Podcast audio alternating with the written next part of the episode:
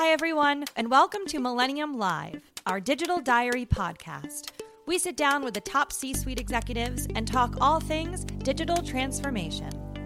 There are very few marketing researchers who are focusing on the language of branding, so the Millennium Alliance is lucky enough to work with Dawn Lerman, professor of marketing at Fordham University Gabelli School of Business. She is the executive director of the Center for Positive Marketing and is author of the book Language of Branding. Dawn fills us in on why many people aren't as focused on this topic as they should be. She also tells us about her seat at the table with the ANA Educational Foundation Board and her thoughts on the industry as we head into 2020. Thanks for being here, Dawn. Thank you for having me. So, I want to start. Tell us a little bit about yourself um, and how you got into the marketing space. What, was it in your blood or did it come suddenly? how did this all come about? So, I I have to be honest, I didn't necessarily see um, marketing as uh, where I would end up, but I always had a love of language and of culture and people and what makes people tick. And so marketing became a natural fit for bringing all of those interests together in one place. Right, that's great. So, your work is focused primarily on language and how it influences the consumer. So, do you think that companies right now are paying enough attention to language because it, it, seems like everyone is very intrigued by these shiny new objects and, and kind of keeping up with the latest thing. So, what's going on there? so, generally speaking, I would say that companies have never paid enough attention to language. I think you're absolutely right that now the focus is very much on.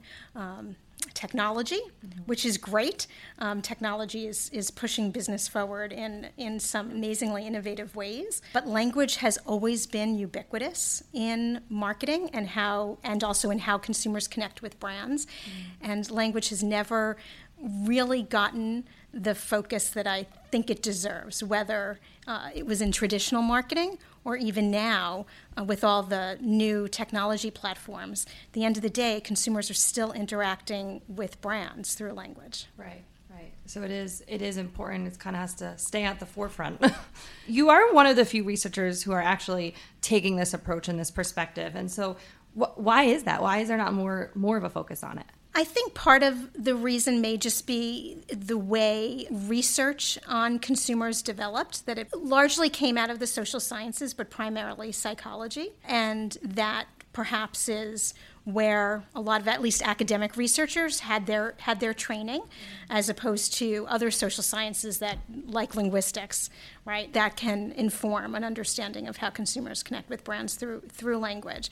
So i think that that's one reason. Linguistics is just a much less visible field overall in social science.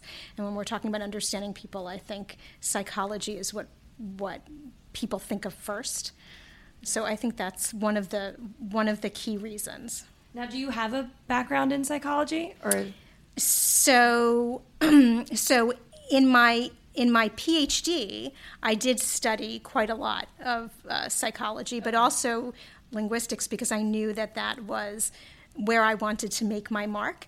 And my undergraduate degree was actually in French language and literature, so I already had, I guess, that credential or that background in, in language. Right, right. So I, am I'm sure that language online and through mobile now is is so different than than what it used to be in traditional advertising and marketing. So what what are some of the differences? What are what are we looking at here? Yeah. So you know, as as we all know, consumers now spend less time than they ever did looking at reading ads or what have you. Mobile and technology has given uh, has given marketers a much shorter time frame to get consumers' attention, to keep that attention. Whereas in a traditional print ad, let's say, or even a 30 second spot, there was room for a lot of language. And now that's not necessarily the case. Visuals are very important for capturing and keeping consumers' attention. And consumers now process and look for and process sound bites of language. And so now marketers have even less time, uh, the capacity for fewer words to do the same job that more time and more language might have done in traditional media. Right. It's all about the quick scrolling, and it's it's really amazing how fast they, they have to get our that's attention. Right, that's right. and and what that suggests is that marketers should be that much more careful um, and cognizant of the power that the language they do choose must have in order to Right. to keep consumers engaged. Sure, how important it really is. Right. Each each word matters. Really matters now. Right. Because there aren't that many of them that are getting in there. So to switch gears here, um, besides from academia, you're also on the board of directors of the ANA, Association of National Advertisers, um, their educational foundation. So tell us about that and how academics are bridging the gap now between the business aspect of marketing and, and academic communities. yeah, sure. So I've been on their board of directors for I don't even know how long. Um, maybe more more than a decade, about a decade. Uh, this was actually an organization that I that I got involved in very soon after uh, joining the Fordham faculty in 2000, and their mission really speaks to something that I'm passionate about. You already mentioned bridging.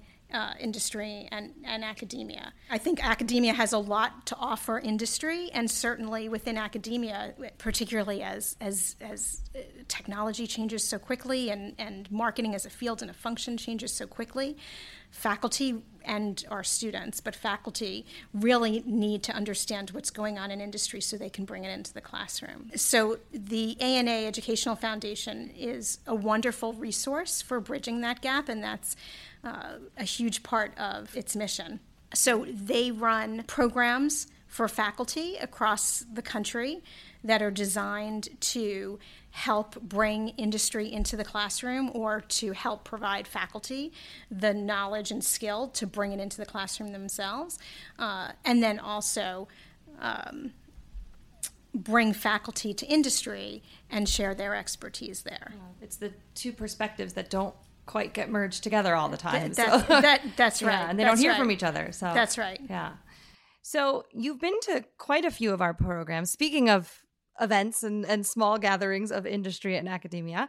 Um, so you've moderated some awesome sessions for our C-suite executives, and it makes sense that this is your sweet spot given uh, your work with the ANA board. So what have you found to be the value of attending our intimate C-level programs at the Millennium Alliance? Well, first, let me say it's been an absolute pleasure. I, I love attending the assemblies. I, I find it so invigorating while I'm there and also when I come back. Um, great way to make, make connections and also just think about ideas and, and what's going to happen in the field going forward. So, I would say the first benefit actually is that invigoration, right? Um, thinking about the future uh, and how we prepare for the future. It, it's been very rewarding for me to be able to bring my expertise and my own background to industry and, and kind of test it out and see and see where the value lies and what I'm researching and what I'm studying, uh, how that is is useful or not, right? And then ha- and then it gives me some new ideas as to what directions I should be going in. And it's a way for me to stay current as well. Uh, and as I was saying with the ANA Educational Foundation, uh, a way to make sure that I am best preparing future marketing talent because at the end of the day, that's what a marketing professor does. Sure. So you mentioned about the future, so I want to pick your brain about that. um, you know, we're halfway through 2019. We're knee deep in the digital era. So what what's going to happen for 2020 and beyond? Where do you see this, you know, really ever changing marketing world going?